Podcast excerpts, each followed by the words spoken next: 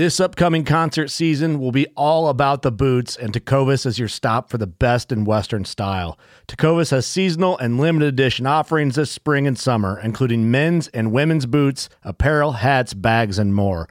All Tecovas boots are made by hand in a time honored tradition with timeless styles that are always on trend. And Tecovas has first wear comfort with little to no break in period. It's hard to find this level of comfort paired with this level of style. Stop by your local Tecova store, have a complimentary drink or two, that's WCB style, and shop new styles. The smell of fresh leather and friendly staff are at your service. Many stores even have leather custom branding to make your boots truly personalized. And with regular live music and events, there's no in store experience like it. If you can't make it into a store, just visit tecovas.com. That's T E C O V A S.com. They offer free shipping on all boots, as well as free returns and exchanges, and ship right to your door. Go to tecovas.com and find your new favorite pair of boots today. The 1911 is one of the most iconic firearms in history. Designed by John Browning, the 1911 was the standard issue sidearm of the U.S. military from 1911 to 1985. While Colt produced the original, almost every major firearm company has produced its own version. It's wildly revered for its reliability, crisp trigger, and is still a favorite for all types of shooters. Whether you're looking to buy or build a 1911 and just about everything for guns, log on to midwayusa.com. This segment is brought to you by Jigmasters. Step up your game with high quality performance jigs, spinner baits, buzz baits, and more from jigmasters.com. And always, when in doubt, get the jig out. Welcome to the Feather and Fur segment on the Paddle and Fin Podcast Network. Join me, Brad Hurlbus, as we sit around the campfire with this week's special guest to talk hunting, dogs, traditions, and all things outdoors.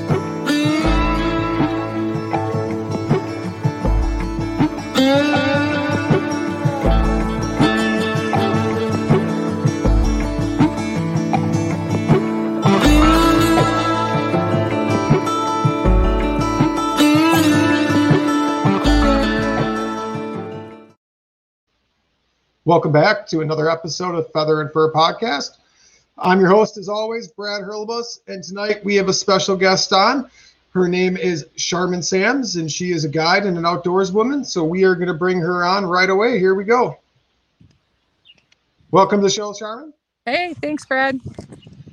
Um, yeah, so we kind of met through Instagram for a quick little background, like everybody seems to these days, and I thought your profile was super interesting. It looks like you have you know really outdoors life throughout hunting, fit, guiding, ranching. It even looks like. So I, I really wanted to get you on just to see what it was like out west.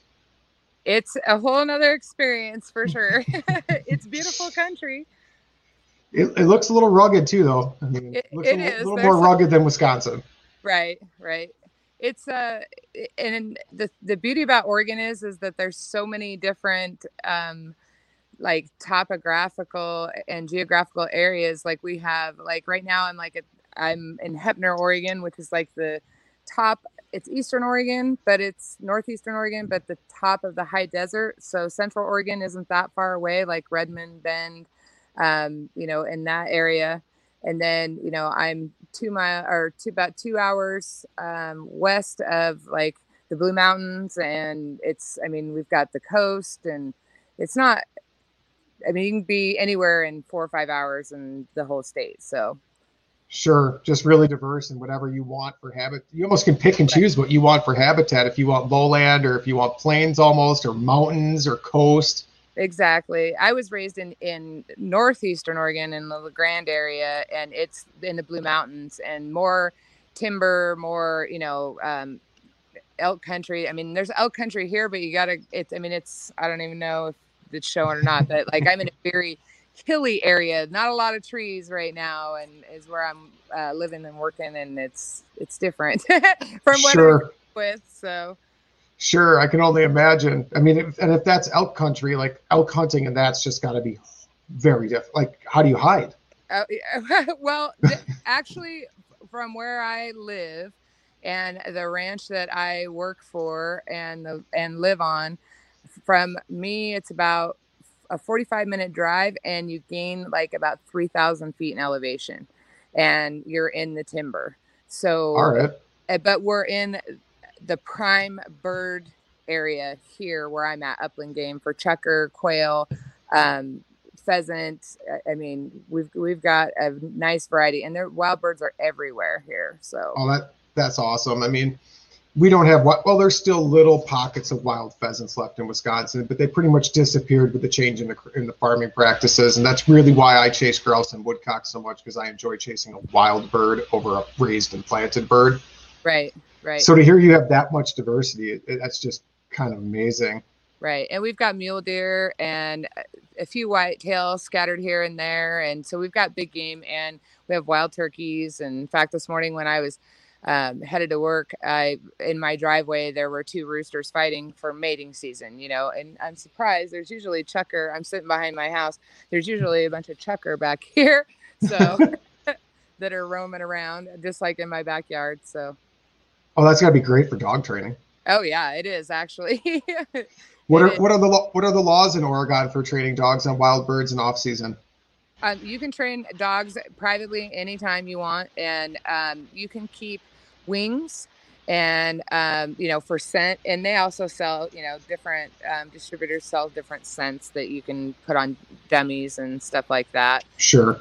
Um, but I found that that wings help, and we also they also allow us to um, take doves and or uh, we actually use homing pigeons and put them in traps and Sure. and start them off with um, not only the scent and getting them to work back and forth and and you know use the wind and just kind of hone their natural instinct but we also um, you know get them to steady you know to shot too so Absolutely, and that's all on private grant. Are you allowed to train on public land in the off season at all? Because in Wisconsin, I can train up until April fifteenth on public land, or yeah, tax day, and then not again until August first.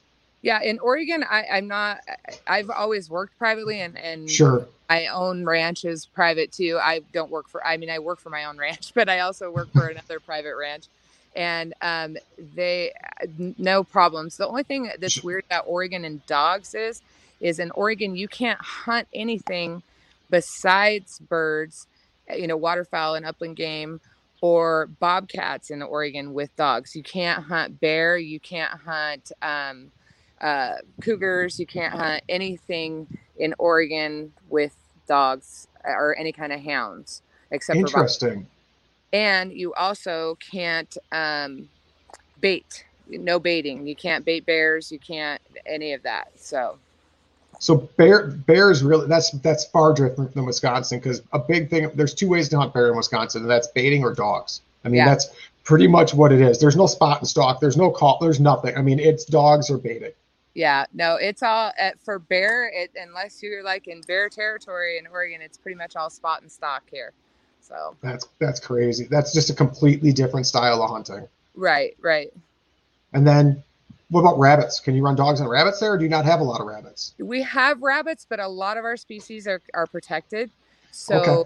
that's another issue like um we we have cottontails that are protected and you know so uh, rabbits really aren't wild rabbits aren't really a big hunting here and and i i mean i don't i, I don't hunt rabbit i mean hunt coyotes which coyotes are a predator in oregon and so you don't need to even need a tag for them um and there's no limit um because they're predatory but um yeah rabbits i i don't hunt rabbits so i, I kind of ignorant I on mean- that topic Ra- rabbits is a, like my Griff um, loves chasing rabbits. Like she'll Oh, yeah. flip from bird to fur instantly if she gets on a hot rabbit trail. It drives me bonkers because I won't shoot them. I won't shoot them in front of her or over her because I don't want her to keep chasing it. But right I can instantly tell the difference when she picks up hot rabbit and it's gone. Like she, if I could get her to focus like that on birds, right oh look out. But I mean, it's something about her and rabbits, even in my subdivision. Like I take her for a walk because I live in the suburbs, but I'll, I, I run her quite a bit on public land. Um, and on public land in Wisconsin, we have designated dog training areas which are open year round to run on, which is nice. oh. Um, plus, a lot of farmers are willing to work with you, like especially if like winter wheat or alfalfa, and you just say, "Hey, I just want to work exercise my dog in your field." Most of them really don't have a problem with that right right which which is nice. I mean, it just opens up some more land. When you start asking, it's also a really good intro if you're trying to get permission around here to hunt because now you've already established that relationship and shown you're responsible. Right, and respectful. That's another thing. right.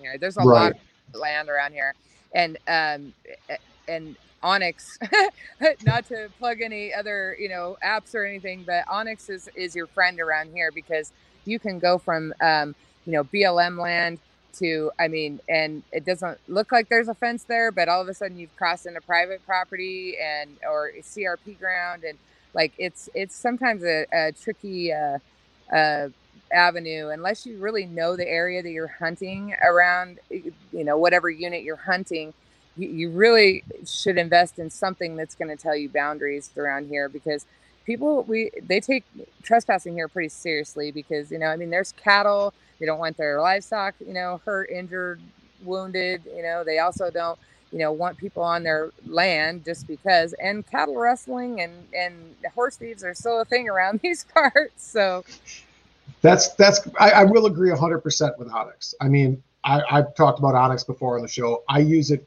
year round for hunting, for fishing, everything. I mean, I right. I always have onX on my phone and right. on a tablet and I use it on my computer. I use the whole trio of it all to figure out what I'm going to do for the next time I go I go out on the water. But crazy, I never would have thought like horse like horse thieves are really still a thing.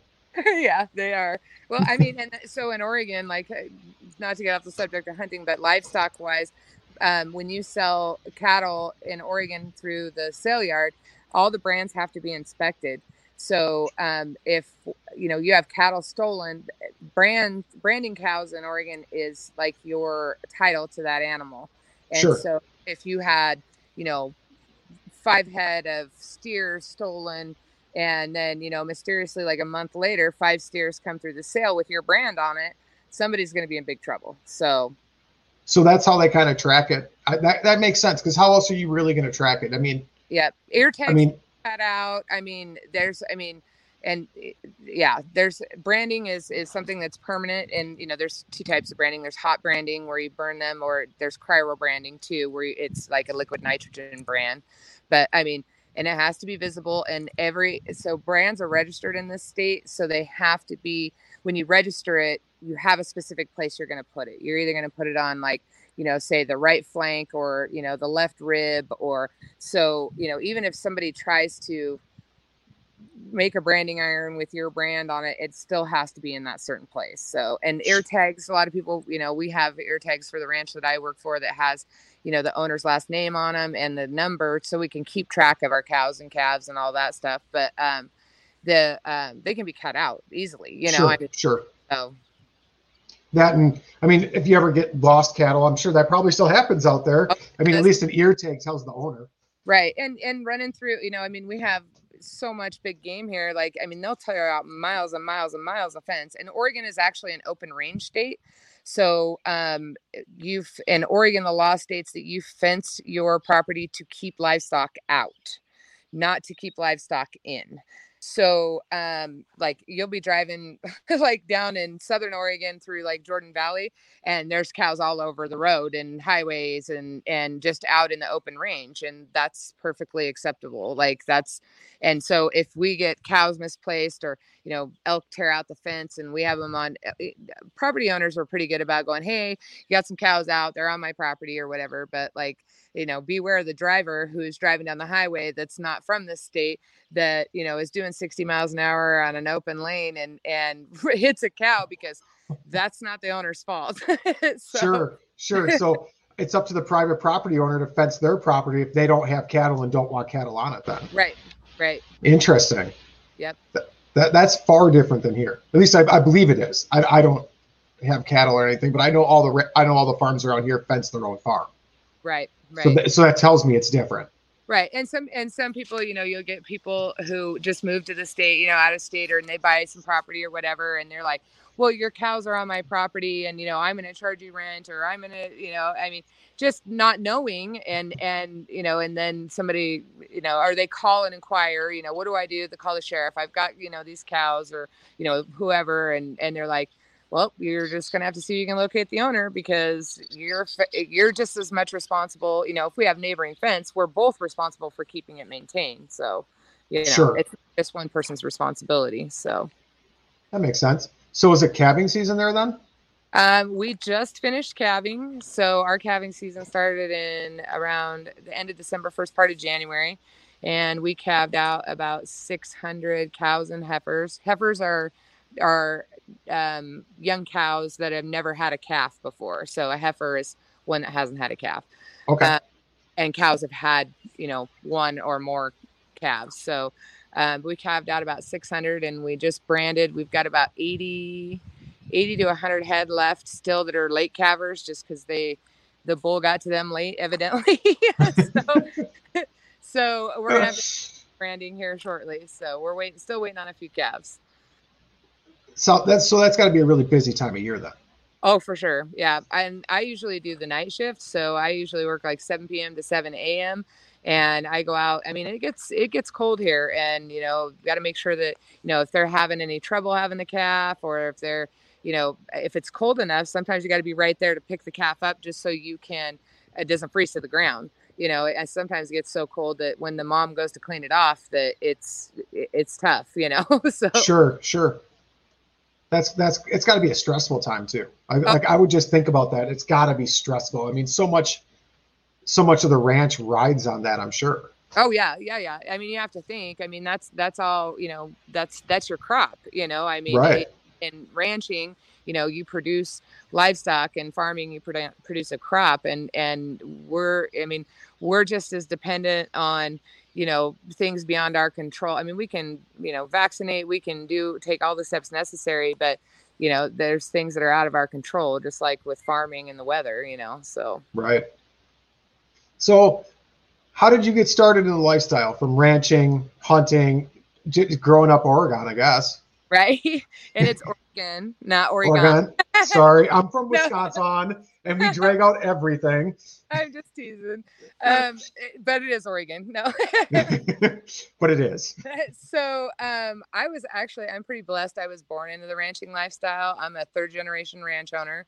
Um, I was pretty much raised by my grandfathers, and they are the ones that taught me how to hunt. And um, I just fell in love with it. And you know, they taught me how to take care of my animals, harvest. You know, um, my animals, clean them, process them you know um, just eh, be respectful of the animal you know i mean and and hunting and just I, and i felt and then i got into birds and my boys all hunt i have three boys they're 26 22 and 14 they all hunt they hunt big game upland game and waterfowl too. Um, they're more waterfowl freaks though i'm i I'm an upland game girl. Like I, when it comes to birds, they'll, they couldn't get up in the morning at 6 a.m. to go catch the bus to go to school, but they could get up at 3 a.m. to go get a good draw on a federal pond so that they could get, get, shoot ducks, you know? Sure, sure. That, see, that's, that's, that's unique too. That's not like Wisconsin. We don't have public blinds. We don't have draws. It's first come, first serve to a spot. It, oh, I got you. So, I mean, and marshes can get very, very busy around here. It's right. hard to find. That's kind of why I took up kayak hunting, um, was to get into different areas that other boats can get into. Right. Um, but we have no draws. Like there's no getting there at 3 a.m. waiting for draws or like what you see down south where like uh, wildlife officers letting boats go at a certain amount of time, only one per boat for so often, stuff like it's it's not like that here at all. It's I know guys for opening day so our opening morning is a regular opener now. It used to be a noon, then they went to 9 a.m. and now it's standard time. Uh-huh. Um, they'll go out the afternoon before and sleep in the marsh. yeah, my kids would probably do something like that too. But but it's a first come first serve on the draw. It's not a it's not, okay. not you know, whoever shows up first. Like and they have um, you know game people out there, fish and wildlife people, and you know and they okay, we're gonna put we've got six ponds and we're gonna take 20 people. So, you know, here everybody gets to draw, you know. So, but all right, their 20th person or 21st person, they're going to be like, nope, we're full, you know. So, and then they turn them away. So that's why you want to be there early because it is first come first serve for the draw. Got so, it. And but the draw is random. Um, is the draw random then? So if they're taking yep. 20 people, you don't know what pond or what spot. Do they also tell you what spot on the pond you have to be on? Fishing like a local isn't just about catching fish. It's about connecting with the environment and the people who call it home. It's about hearing the stories and traditions that have been passed down for generations and sharing unforgettable moments with the people you meet along the way. Fishing like a local is having an experience that stays with you forever. And with Fishing Booker, you can experience it too, no matter where you are. Discover your next adventure on Fishing Booker.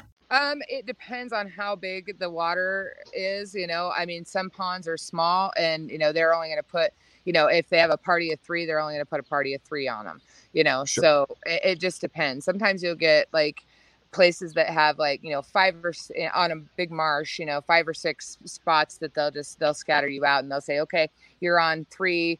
And we got two on five, and you know they just separate them out that way. Sometimes, like my boys would go with like ten of their friends, and you know they wouldn't all get no way usually did they ever all get to hunt on the same pond so Sure, sure. That's unique. It's it's always it's always interests me how different states handle different challenges.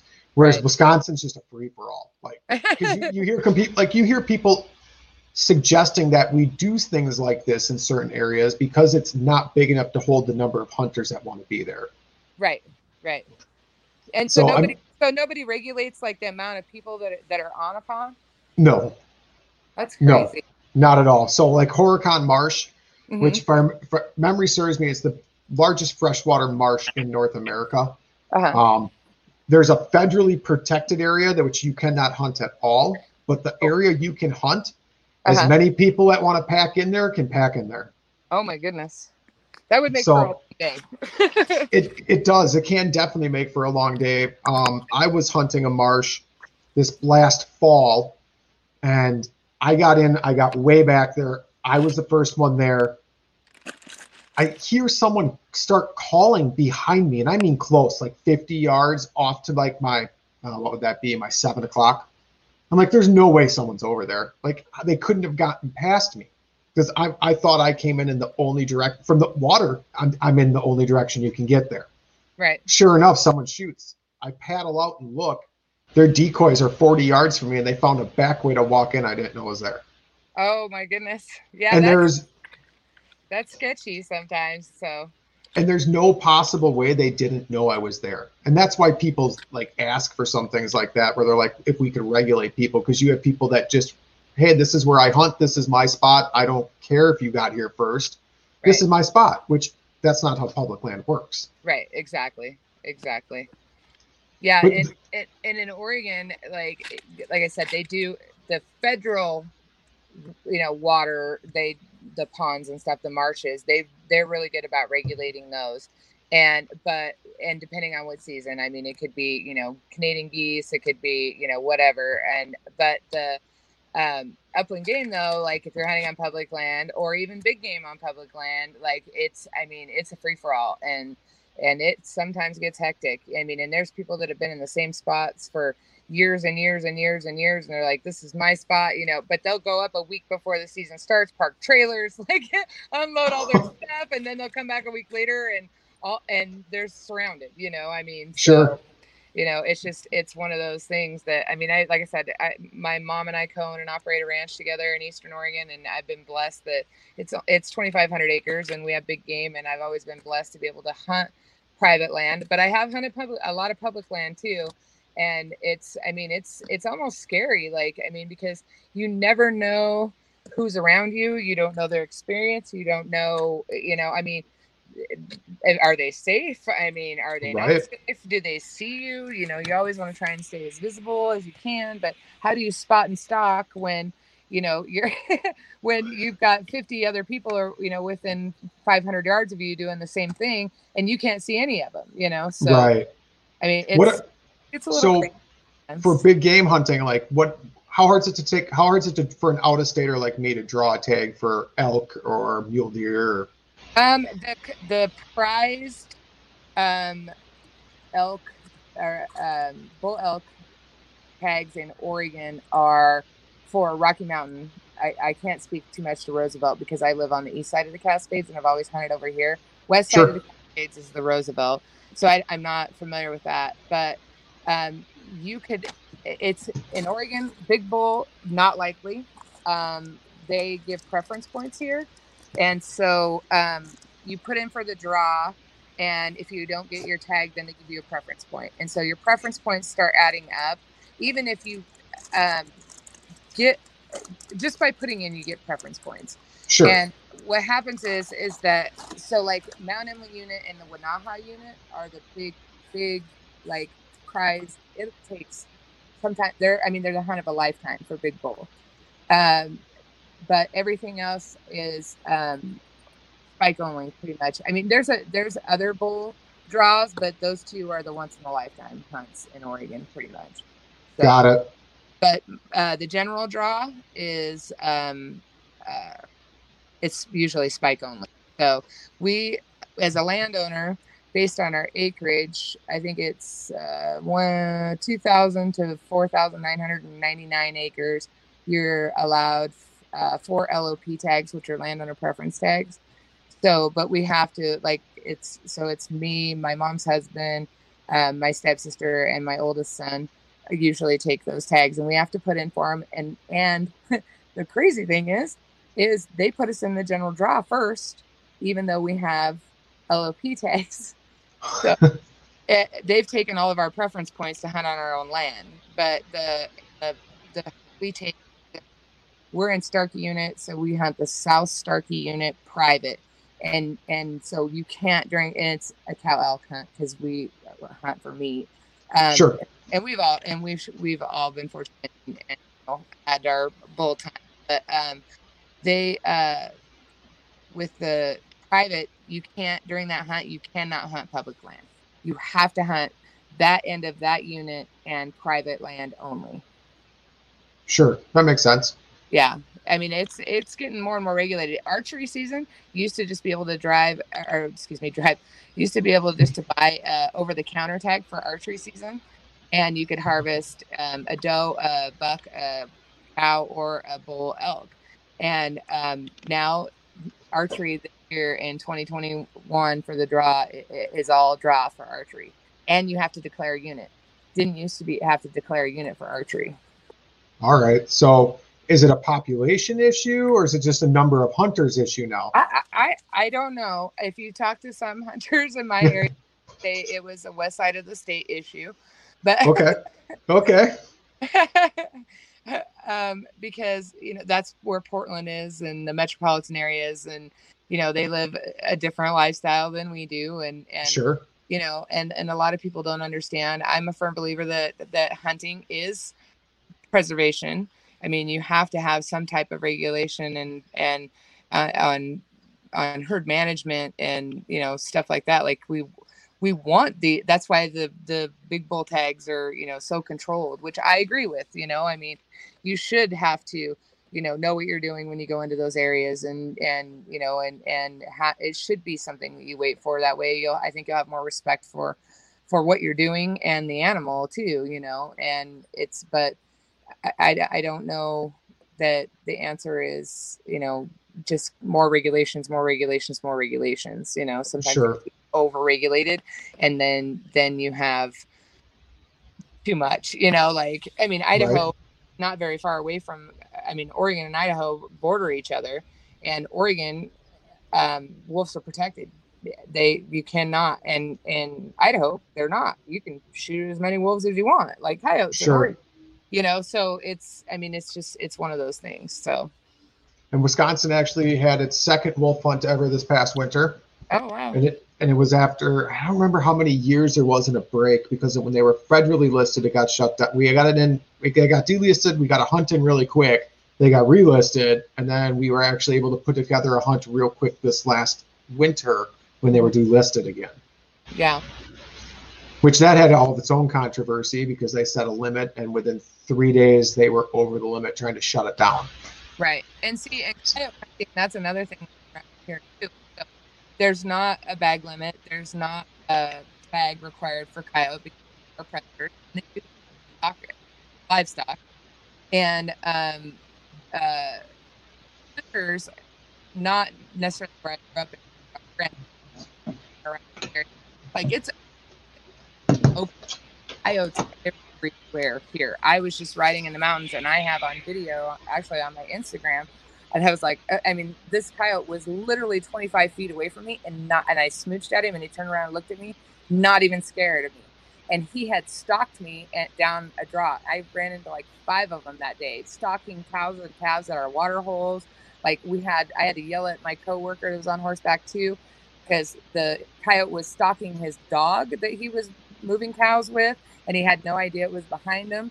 And but now with um, and the coyotes in this area, they used to have um, a weekend, like it'd start at five o'clock on Friday evening, and then um, go through five o'clock Sunday evening, and have big prizes and stuff for um, just predator control, just trying Sure. trying to get rid of as many coyotes as you could. And there was like teams and like they had raffles and prizes and stuff. And ODF&W is like, nope, not going to do that anymore. Oregon Dep- Department of Fish and Wildlife, we're strictly going to go to. Um, you can still hunt them, but on your own. You can't hunt them as like an event like that Sure, sure. Uh, and they're like, nope, we're gonna fly them and we're gonna do this. And I'm, and so it was just like two weeks ago, and we were up in the high country in the mountains, and I'm like, okay, so where, where are, where's the helicopters? Where, where are they flying? Because I mean, five within, you know, I mean, the farthest one away from me was hundred yards. You know, I mean, That's crazy. it's, and they are stalking us, and they are not scared at all. You know, I mean, we've because they stalk our dogs too. So when Sure. we're moving house, because that's you know fun time for them. They'll follow a dog sometimes follow farther than they'll follow a wounded cow or calf. So See, we our coyote season here is open year round as well. All you need is a small game permit. There's no bag limits, daily limits, anything like that. Um, it's very different from what I've read from out west, where you can call and hunt those open plains. Whereas we're hunting them here in timber, and they're not nearly as call susceptible as they are out west. They won't come running hundreds of yards away. They don't do Right. that. right, and you What- can call but the only thing is, is that they they get skittish, and you know, like areas that have been hunted a lot, like you know, uh, vehicles they're not worried. You can see them they'll run right across the road in front of you and out into a field, and they'll stop and look at you as you're as long as you're driving by. But as soon as they hear you stop, they're gone. Like they, they they're getting it figured out. But in the high country where we- where we were at this couple weeks ago, they're everywhere and not not scared or shy of anything. So The way that a lot of guys I know hunt them is they use dogs. Yep. And we And- can't. Right and you can't so Yeah. we i mean and the guys i know that did really well in the wolf hunts they run bear dogs and they run coyote dogs and they were able to just flip that switch and those are the guys that did really good on wolves too Right. so for us i mean we can use dogs in so many different ways um, we can't hunt deer with dogs though we can use them to track wounded deer on a or, or um, track deer on a leash Oh, that's interesting. They have to be leashed and i don't if i remember correctly you can't have a weapon on you. Um, so we actually have um, not guides but services where they train just like we would for upland hunting but they train for blood trailing. And then you, they normally do it all for free too because it's just more training and experience for the dog. And they'll come out and they'll come out and they'll track your wounded deer for you. Oh wow. Yeah, and like um with uh if we have livestock depredation from wolf or coyote kill or anything like that and like um then we're and we want to move forward or you know pursue like you know maybe a controlled hunt for wolf or uh, you know anything like that like we have to take pictures and document it. The fish and wildlife has to come out and you know take a look at it. I mean we had a cow uh, and i i don't think it would i don't know it's hard to say it was a big cow. She had twins. One of the twins was tucked away and hidden. And when we came up, um, the other twin had been ripped out of her uterus, and the uterus was completely out of her, you know, prolapsed out of her wow um, that calf was dead, but we we managed to save the find the other twin that was hidden. So I mean, there's no other explanation for that. I, it was some type of predator. I, I know Sure. a badger or anything like that, and it wasn't definitely wasn't a cougar. Like I mean, it was it had to be it had to be a huge coyote or a wolf. I mean, it's it, it it was like I said, it was not a pretty sight, and she ended up she must have got spooked off or something because uh, or the predator did because she ended up you could see it was a pretty fresh kill and she ended up hemorrhaging from bleeding out so so the cow didn't make it either i'm assuming oh no no no no i didn't think so no she was dead when we got there along with the the With other- Sure. That's crazy. Yeah.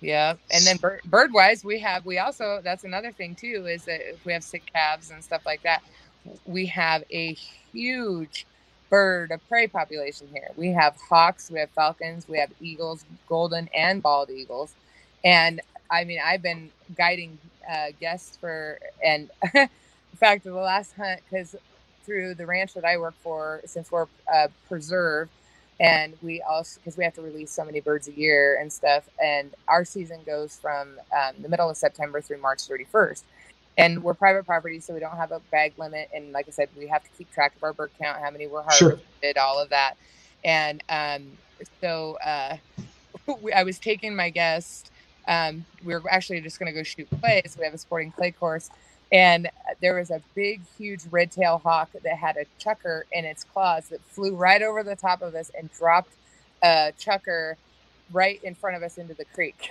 so, so to, to, be on the highway and watch two two uh, uh, hawks or eagles fighting over a, a, rabbit is not an unusual thing. One of them got dropped on the hood of my pickup one day when I was headed to town. So Hunting boots are a critical component of any successful hunt. Whether walking a short distance to your blind or trudging miles through rugged terrain, your feet are carrying the load. Without the right boots, you could give up early and lose out on that trophy just over the ridge. At Midway USA, we make selecting boots for your next hunt easier. With just a few clicks of a mouse, you can decide on what's important, like waterproofing, insulation, size, width, and savings. For just about everything for shooting, hunting, and the outdoors, check out midwayusa.com. That's crazy. Yeah. You have, you have wild game falling on your cars. Yeah, yeah, and then uh, I've been, I mean, and I've we've been on, I've been guiding hunts before, and my dogs will be on point, and I'll go up and and because I usually run two pointers and a okay. English pointers and a cocker to flush, and so you know one will go on point, the other will back him up to honor it, and then I'll get my you know hunters in a you know optimal shooting safe sure. shooting position, and then I'll ask, make sure everybody's ready, send my cocker into flush. And the, and my cocker's like running around circles because they smell the scent. And then I get up there and, you know, when the cocker comes back and the pointer's clear and everybody's guns on safety, of course. Right. right. then I'll walk up and sometimes it'll, you can see that it's a fresh hawk kill, you know, where the bird, sure. is, I mean, torn apart and basically all that's left is its bones and feathers, you know, so. Sure. But, you know, they catch the scent and they're like, whoop, yep, yep, stopping, you know. right. So how long have you been guiding for? Do you? So you you guide. I mean, we've already established this obviously, and you guide for upland birds. Do you also guide for guide for big game then too? I do, and I, I this year at the ranch that I'm working for currently. Um, so we're I'm gonna guide archery and big game this year. Last year I just guided um upland game for him, but I've guided um and done mentored youth hunts like individually on my own.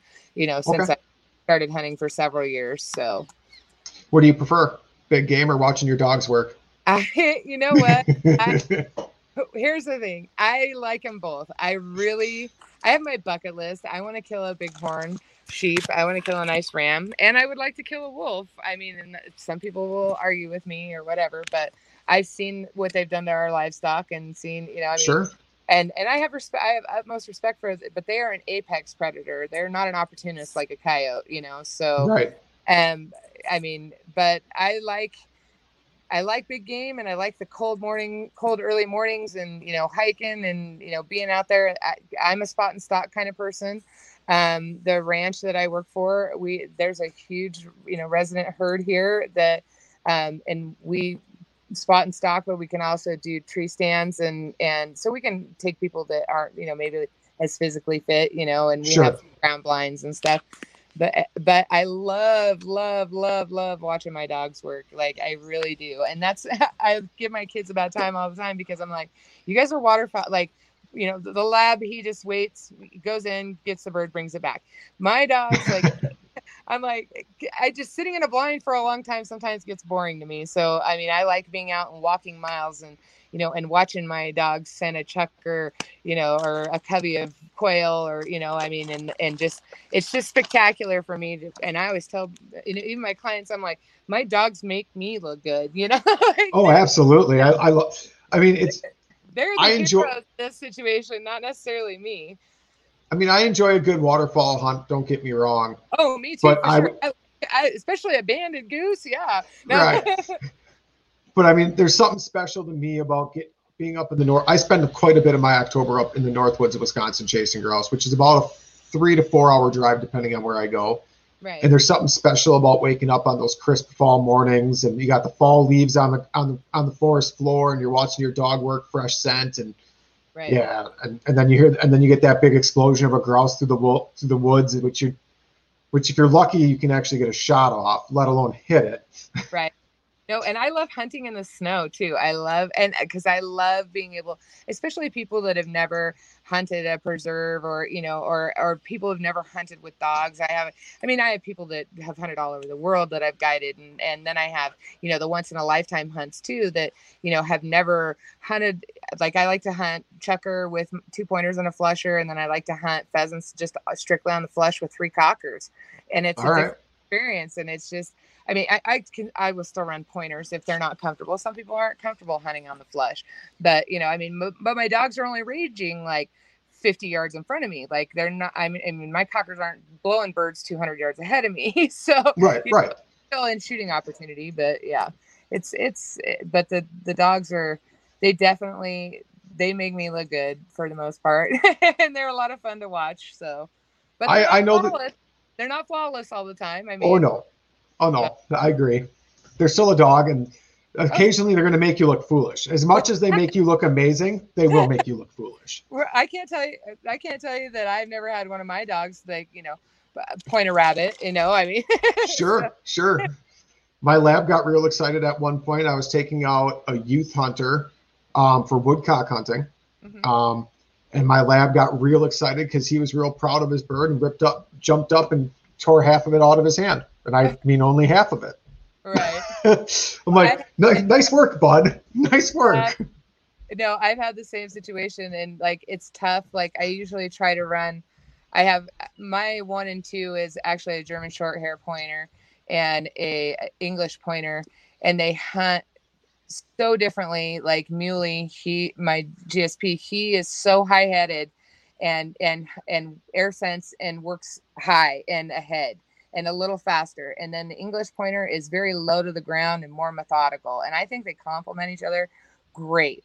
But I ran the English pointer with a different pointer one day and another male, and he retrieves also.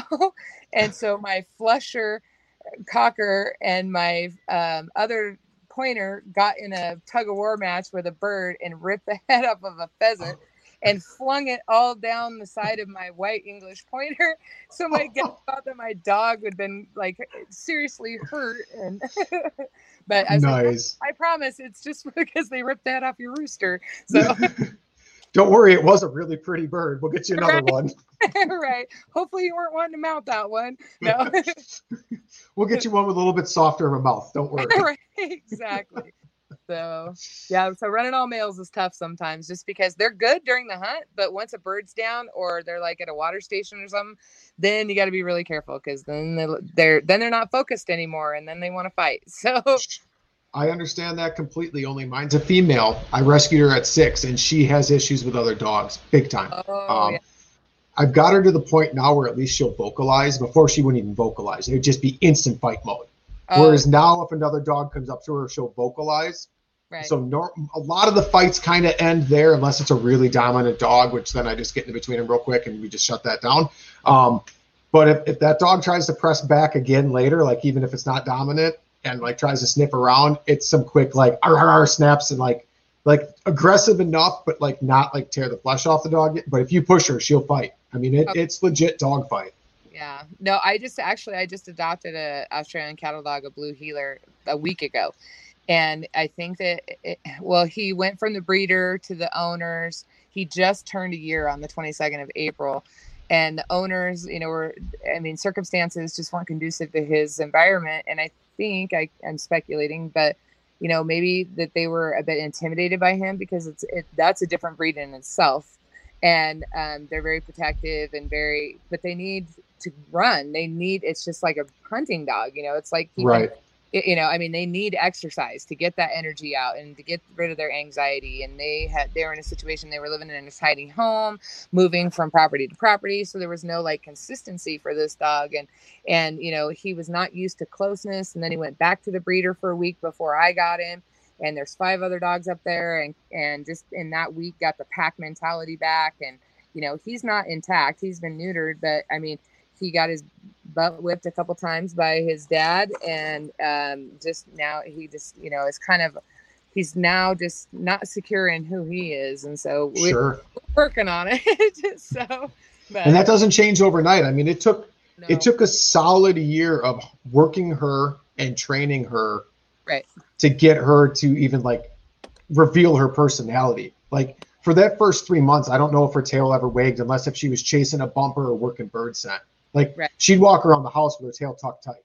right and see he's not he's i'm fortunate like in this past week like he's come around he's very like when i first went up there he to meet him because i was like no promises the breeder reached out to me and i'm like no promises it's tough adopting an adult dog to begin with and then knowing the breed standard and how you know protective possessive and and sometimes um unpredictable they can be and you know and just and i said you know i just have to meet him first and like he wouldn't even without a treat in my hand he wouldn't even wouldn't even let me touch him and Sure. uh, but he was very gentle when he took it and i just saw something in him and man he is he is so he is so attached to me now but like he's just he's just very insecure about who he is and he just needs somebody to believe in him and just you know not be afraid of him and and i think you know like if you you know went to reach for him like he would just grab your hand. He I, and and i don't know if the uh, previous owners weren't scared thinking that he was going to hurt them or what was going to happen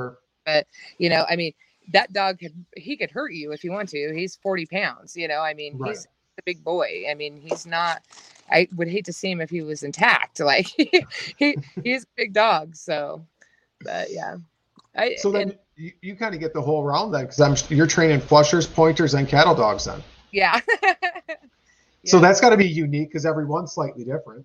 yeah oh for sure and just getting to know their personalities you know and when i first came here um i came into a, a kennel because I, work for rugs ranch and when i first guide for them when i first came in i know i came into a kennel of 40 dogs almost that were all complete strangers to me and it took uh, i mean i i came months before the season started and just worked with the dogs and you know not only conditioned them got them in shape but they definitely got me in shape Sure. and um, just kind of got to know all their personalities, you know. And sometimes I, because we, I run the kennel dogs for for hunting. Um, the Australian cattle dog that I have is is my only personal dog right now, but um, that lives with me full time. But the German short hair pointer that we have is the only one in the kennel. All the rest are English pointers, and he.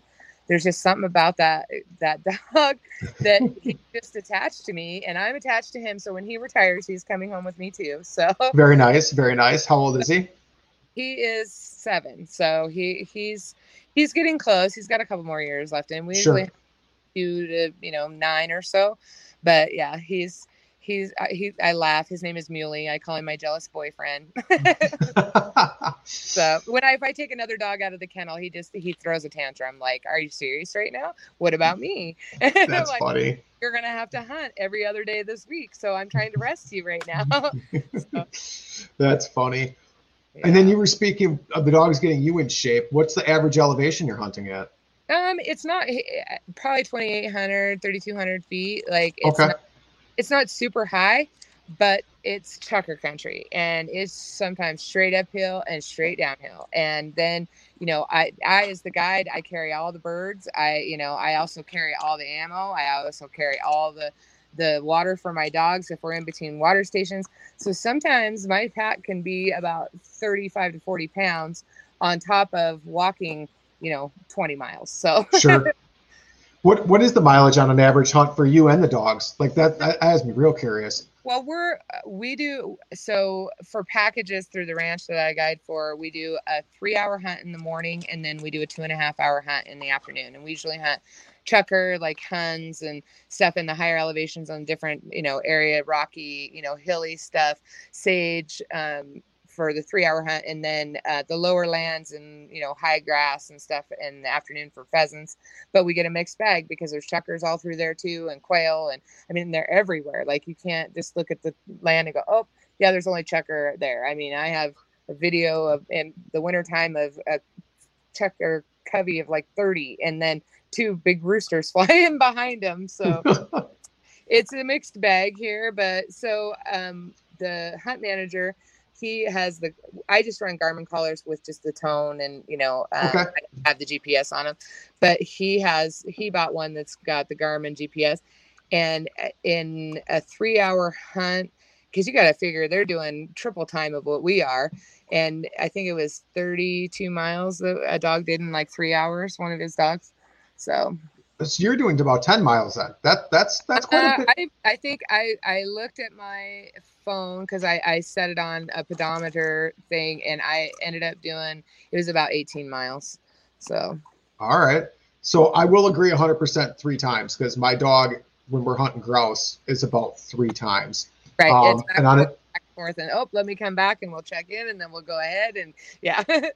and I'll be I mean six seven miles in the area I hunt that I'm feeling it after that, but I'm hunting thick timber. Like there's no just I mean, you're hunting the hills, you got the rocks, like you have elevation changes where I'm not I don't have to deal with that, but I'm climbing over logs, under branches. I'm constant like I use I just actually switched that this year, um an Orvis light vest. Like it's super thin, so I because otherwise I'm always hung up on branches.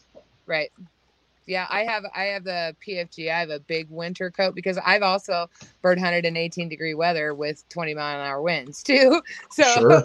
I mean, we're a rain or shine opportunity, you know. So, but we also do guided horseback hunts too, and we go up to a higher elevation, close to 4,000 feet, you know. And it was 18 degrees and 30 mile an hour winds, and I had to I had to pony five horses in for my guest, and they got we brought them in side by side because where we were going they it was just too it was snow and ice and it was just not good area for them but uh you know i wasn't going to take any inexperienced riders through there anyway.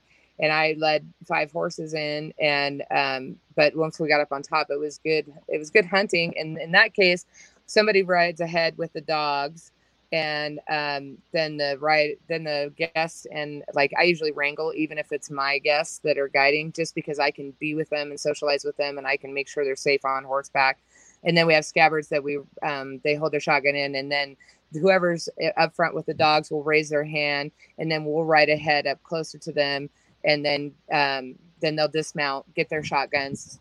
I take their horses, and then they go, and and then the then the flusher is in a side by side because we don't want it to get hurt by the horses because it's so little, you know. So sure yeah it's it's a big system but it, they're so fun though and and everybody that's done them is like oh my god i, I can't believe i've never done this and we're going to do it again you know so you ride in by horse but then you're yep. walking during the actual hunt you're not using horses to like get yep. up to the dogs that are like a mile or two away no we we ride horseback and then the um the uh person who who has the dogs is usually oh about 100 yards away from us and um, so then when they stop and raise their hands, that means the dog's on point.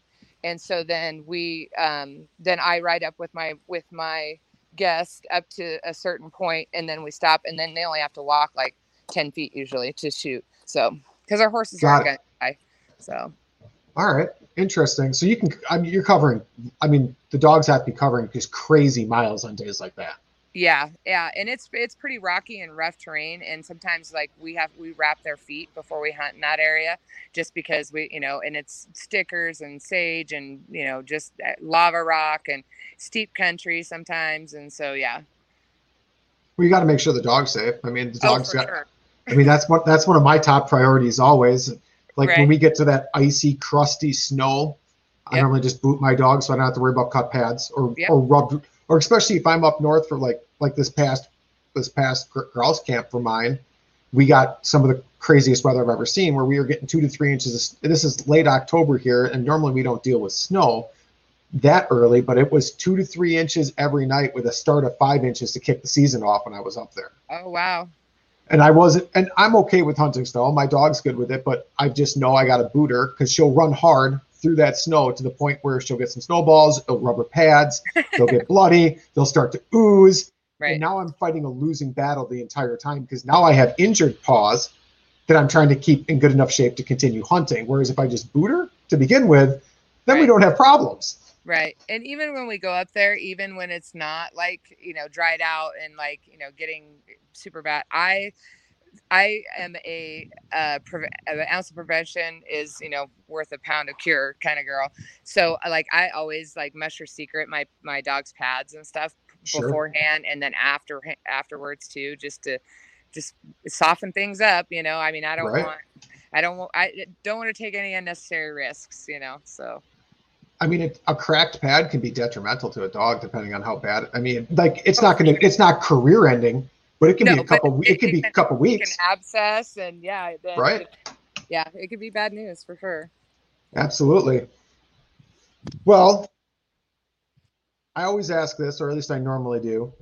What are some of your favorite tradi- traditions? Because traditions to me are a really big thing, especially because I'm a late onset hunter. I took it on myself, so I created my own traditions with the people that I hunt with yearly. So traditions are big for me. So what what annual traditions do you have, like with you and your mom and your sons? probably uh, our annual tradition is our we hunt the the hunt that we take is for like i said the south starkey private unit which is an antlerless elk hunt. It's a cow hunt and it, it's on our property. And it's just family. We don't allow um, any other i mean we have a couple people that w- my mom knows and then i know that will archery hunt but um, rifle hunt there's just a handful of us that go up and it's always the week of thanksgiving that draw is always the week of thanksgiving and so like that's always kind of our family time is and it, and it kind of started out because oh well then I only got to take three days off work kind of thing Sure, know? sure. but it's just it's just turned into you know eh, one of those things that everybody looks forward to the week of Thanksgiving because you know we start on Saturday and we you know camp up there we hunt through and you know come down for dinner and and you know I mean it's not definitely not a formal affair at our place at my Right. home for I mean everybody comes in sometimes and if we're lucky we come in bloody you know like we're- Right. we're we got an animal so you know i mean you know so it's i guess it's a little awkward for me sometimes like friends will invite me over oh well you know we might have tagged out or whatever we'll come over you know in the evening and just visit and have and i'm like uh, do i have to dress up like like because jeans and a sweatshirt, is that okay? I have a hoodie on and some or yeah or i I'll make to first yeah I'll make sure my clothes are clean. That's the best you're going to get this time of year out of me. do you have a weak stomach that's my next well, that's all. That's great that you do that every single year. I mean Yeah. that, that. I mean, I think traditions are just a big thing. I really do. yeah Well, we're coming up to that hour-long point, which we always try to shoot for. Sometimes we go over. It's not a big deal. Who do you want to thank?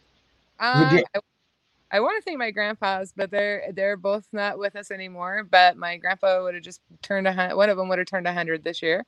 Um, my mom and my dad. I mean, just for you know teaching me about the outdoors and my family. I'm also native, so I also you know know about roots and and you know edible roots and finding groundwater and like a lot of I guess prepper or survivalist skills. But it's just Sure.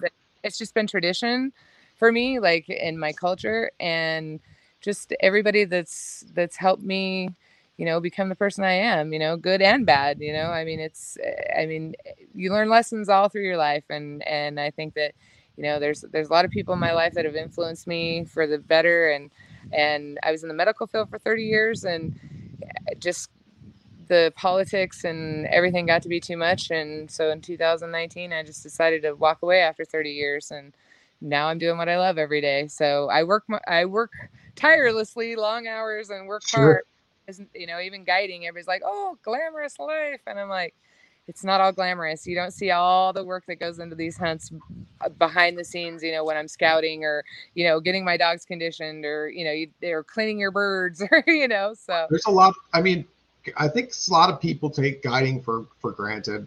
I mean, every guide I've had on, which has only been one other one, but I know quite a few like guides in the industry, which I'll get on eventually. Anyways, they work hard. Every single one of them, because if you don't work hard, you're not going to succeed. you're not going to be successful exactly exactly and you know and i'm kind of the unicorn in the in the industry too because i am a woman and i had to work really hard for my pro status and i had to prove myself to a lot of people and you know to um in just in the industry and you know and and i i worked I still work tirelessly, even though that I, you know, I'm a verified pro now. Like I still work tirelessly just because that's how much I love what I do and how passionate I am about, you know just the the love of the of the hunt you know like the dogs like you said it's everything. It's the dogs it's the camping the cold mornings it's you know it's the walking it's you know shooting a, a banded goose or i mean it's just it's all aspects of it. And you know it, eating your eating what you've harvested you know i mean it's right. all it's all an experience. And i'm just i was blessed to you know everybody in my life that's ever you know helped me out in any way, shape, or form, for sure. I'm super thankful that I'm blessed to be where I'm at today. That's awesome. How can people find you if you want to follow you on social media? Well, I am on Instagram and it's M I S S Miss Guided Hunter. It's Miss underscore guided underscore hunter. And I also um, created and started my own clothing company and that's called Cancel Flights Clothing Company. So, hence bird hunting, we're canceling flights. sure, absolutely. so, um, those are the two Instagrams that I have, and um, I'm also on uh, Facebook. Uh, Cancel Flight Clothing Company is on Facebook, and uh, Sharman Stewart Sams is I'm on Facebook. All right. And I've looked at some of your stuff for cancel flights. Eventually, I'm going to quit being lazy and order myself a hat because you you just got some great hats, and I'm absolutely a hat guy. I so. have it on right now. I just got work, so that's great. I have a clothing company which I don't wear the clothing from. You're right, exactly. Well, I don't want to get it dirty. No, right. That's true. Only when hunting, right? Right. Because that doesn't count. Right. No, we've got some new nice hoodies and new new nice uh, ball caps for sure. So, and those are all Oregon made. Our manufacturer of our hats and hoodies that makes those are from Springfield and Eugene area, and the um, Free Horse Workwear. Seth Reno at Free Horse Workwear in Prineville. He does all of our leather patchwork and puts all of our stuff and our screen printing together for us. And then I'm Oregon native also. So yeah, a little bit of the West Coast. That's awesome. Um, anything else you want to talk about? Anything else you want to say? No, I'm good. I'm just thankful that you know you reached out to me and asked me to be on your show. I appreciate Absolutely. it. Absolutely. It's been a great it's been a great show. I mean, we touched base on everything. I mean, you, right. you, have a you have a whole slew of a lifestyle over there that I have no idea about, to be yeah, honest. I guide I guide six months out of the year, and then I cowgirl and do cows and and ranch work the other six months out of the year. And I'm fortunate that owner owns both ranches, so I, I don't have to move. So that, well, that's, that's, nice. Good. But yeah, so it's a lot of fun. It's I mean, you get to be a cowgirl and you get to hunt. I mean, who can complain about that? I I, I don't know. I, I really I mean right. Obviously, obviously it has to be pretty good if you gave up a medical career to go to it. I mean, it's not that it's less work, oh, but no, it's a no. it's a more fulfilling type of work. Right. And I just went back to my roots, honestly. Now, you know, mm-hmm. I mean, all, all, the slave labor I put in when I was a kid on our ranch, now I get paid to do it. Now, there you go. There you go. I get paid for my upbringing now. I like it. I like it. Well, I think we're going to end it right now and sign it off. I think that's, I appreciate you being on. I mean, you brought a whole different viewpoint to the show that we haven't had yet. So I'm really thankful for that. Well, thank you for reaching out again. Like I said, I'm truly honored that you reached out to me and asked me to be a part of it. And I'm excited to see what the future holds for you and for me.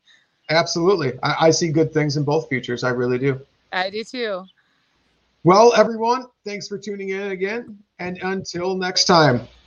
Thanks for tuning in to another killer episode on Paddle and Fin.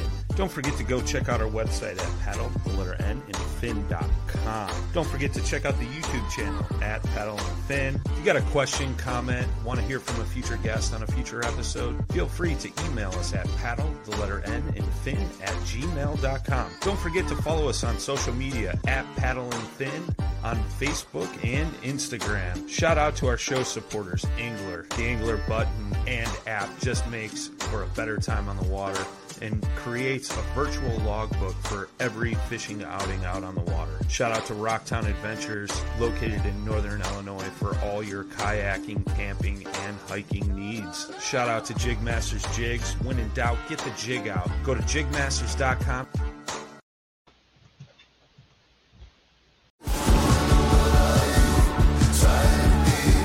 Pursuing wild game in wild places. Tune in to Hunt Stand Presents Saturdays at 8:30 p.m. Eastern. Waypoint TV, the destination for outdoor entertainment. Spend your Saturdays with life on the water. Join Captain Brandon Simmons for fishing, diving, travel, and so much more. You want to succeed, you want to fish, you want to be one of the greatest. Oh, look at that thing, dude. Oh. Let's see what kind of trouble we can get into today. Don't miss Life on the Water every Saturday night from 7 to 9 p.m. Eastern on Waypoint TV. The destination for outdoor entertainment.